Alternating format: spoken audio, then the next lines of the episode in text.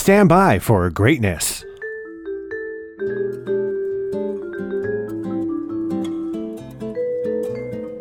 Well, hello again, A T L. What's going on? It's Blindside, Channel Ocho Productions. I'm coming back at you fresh from vacation with your on-set weather update. Today is Monday, August the sixteenth. We're going to cool it down for you a little bit today. High of only eighty-eight. Only.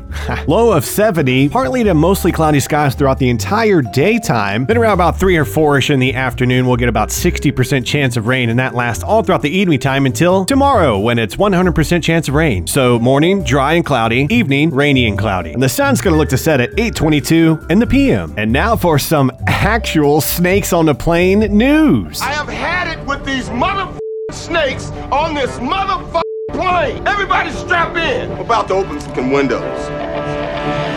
At the Kolkata Airport in India, wildlife trappers were summoned to a plane at a terminal preparing to depart when a cargo handler spotted an actual live snake in the cargo hold before passengers began boarding.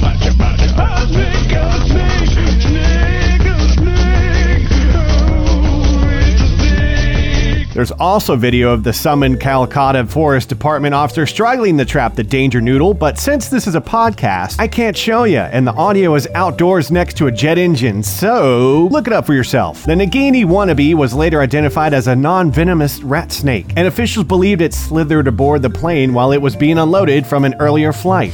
Nagini, dinner. I'm Blindside. That's a no-go on wrangling that there nope rope, and I'm out.